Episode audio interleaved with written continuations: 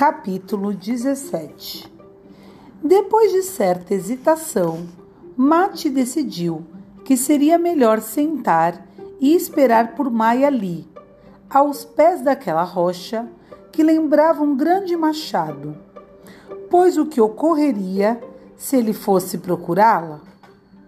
E enquanto isso, ela voltasse por outro caminho? E se não o encontrasse? Ela ainda poderia começar a vagar e procurar no bosque e se perder entre as colinas, e assim ficariam procurando um ao outro até que tudo escurecesse. Então sentou e apoiou as costas na pedra do machado e esperou, e ficou atento para captar qualquer murmúrio ou sussurro. Dali de cima, o bosque era uma trama escura gigantesca, tecida de manchas verde luminoso, verde listrado, verde acinzentado, verde amarelado e verde escuro quase negro. Os olhos de Mate procuravam lá longe, lá embaixo, os telhados das casas da aldeia. Mas a aldeia havia desaparecido. Por um momento, Mate imaginou o pomar de Almon, o pescador. Na imaginação, também enxergou com nitidez a horta e até o espantalho entre os canteiros. E podia imaginar como o velho pescador passava por lá bem devagar, suspirando, mancando entre os canteiros em direção à sua mesa do lado de fora. Saudoso de Zito, seu cachorro, dos pintacilgos e dos peixes, e até dos cupins que roíam a noite inteira dentro dos móveis no seu quarto. Com certeza, agora ele estaria gritando com espantalho ou discutindo consigo mesmo enquanto andava. Com certeza, ele não deixaria de dar a última palavra. Ficaria resmungando uma resposta qualquer por baixo do espesso bigode branco. E lá, não muito longe da mata, a professora Emanuela estaria sozinha pendurando roupa na corda no quintal que fica atrás da sua choupana. Mate sabia por fofocas, toda a aldeia sabia, que a professora Emanuela, uma mulher nada jovem, tentara durante anos atrair o coração dos homens da aldeia, solteiros ou casados, jovens e não jovens. Mas em toda a aldeia não encontraram um só homem que se interessasse por ela. Às vezes, Mate também se incluía entre os zombadores que puseram nela um apelido feio, Emabofélia. E eis que agora ele se arrependia por isso. A solidão e o desespero da professora Emanuela lhe pareciam tristes e até dolorosos. Quando pensava na Ruela, além da casa de seus pais, Mate imaginava como Danir, o consertador de telhados, e seus dois ajudantes ficavam lá em cima de um dos telhados, batendo com os martelos e rindo por terem conseguido orquestrar os golpes dos três martelos no ritmo de uma marcha alegre. Imaginava também como Solina, costureira, interrompia seu passeio e se inclinava sobre o carrinho do marido inválido, talvez para ajeitar os panos ou trocar fraldas molhadas, talvez só para acariciar sua cabeça coberta de cabelos brancos e ralos, enquanto Guinon, do fundo de sua doença do esquecimento, emitia balidos agudos, doídos, porque achava que era apenas um cordeiro e que sua mulher era a mãe ovelha que o amamentava. E talvez, exatamente naquele momento, enquanto ele estava sentado imaginando a vida na aldeia, Lília Padeira, mãe de Maia, poderia estar descendo o caminho que ia da sua padaria caseira até a única loja de alimentos que ficava na praça da aldeia.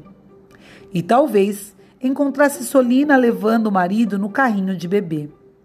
Lília certamente iria se deter, como era seu costume trocariam algumas palavras, contaria a Solina como era difícil para ela criar uma filha atrevida e teimosa como Maia, atrevida como um demônio, mas decididamente nada cruel. Todo o problema é que a minha filha tem um tipo de caráter perspicaz e forte demais. Tudo ela sabe muito melhor do que eu e o melhor do que todos. E por isso, cada coisa deve ser exatamente, exatamente mesmo como ela quer. Depois disso, com certeza, Lília sacudiria o avental, pediria desculpas, porque sempre, sem necessidade, ela costumava baixar os olhos e pedir desculpas a todo mundo. E imediatamente se despediria de Soline e de Guinon e continuaria a empurrar a sua velha carrocinha de pão, que havia muito já merecia um óleo no eixo das rodas, ou mesmo rodas novas. E de fato, porque eu mesmo não posso em breve passar um óleo no eixo das rodas, pensou Mate, o que importa o que vão dizer? Que digam, que debochem até amanhã, pois eu e Maia vimos uma coisa que eles não viram nem em sonhos. E quando voltamos da floresta, talvez já saberemos o que toda aldeia não sabe, ou se esforce em não saber. Ou será que toda aldeia sabe e só finge, como faz o pequeno Nime, que intencionalmente finge que está doente do relincho para ficar livre? Se é que voltaremos salvos do bosque. Era tão estranho, a noite já deveria ter descido e escurecido o mundo inteiro. E nada, ela não viera. Como que por encanto. E o que aconteceria se Maia já tivesse se afastado muito?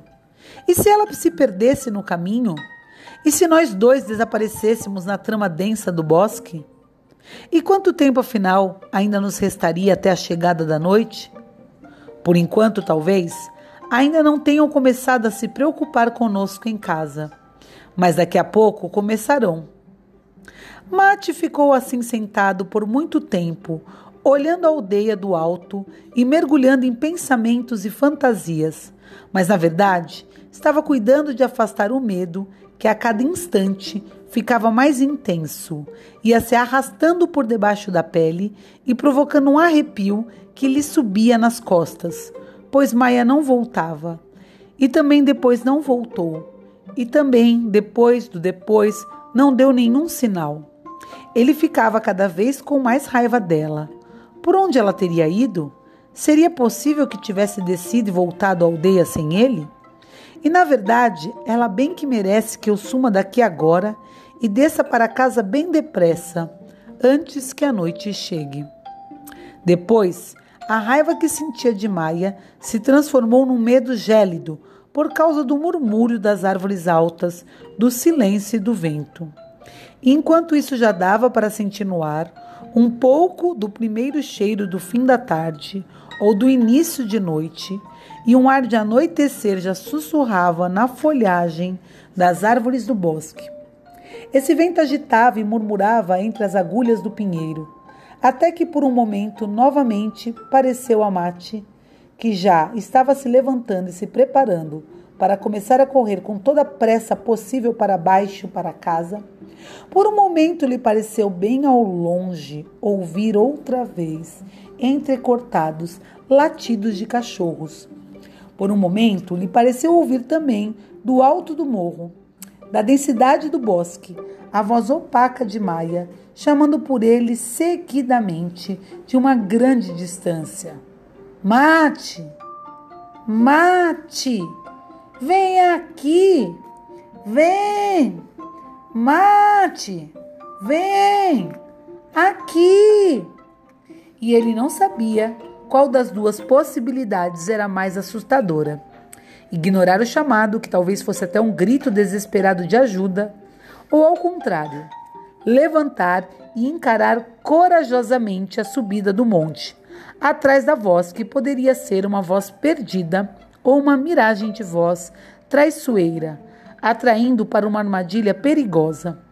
Uma voz que não vem do alto do monte, mas somente de dentro da sua cabeça, do medo e do desespero que já começavam a perturbar seu coração e a pressionar sua respiração, como se o sapato de um pesado pé lhe pesasse o peito.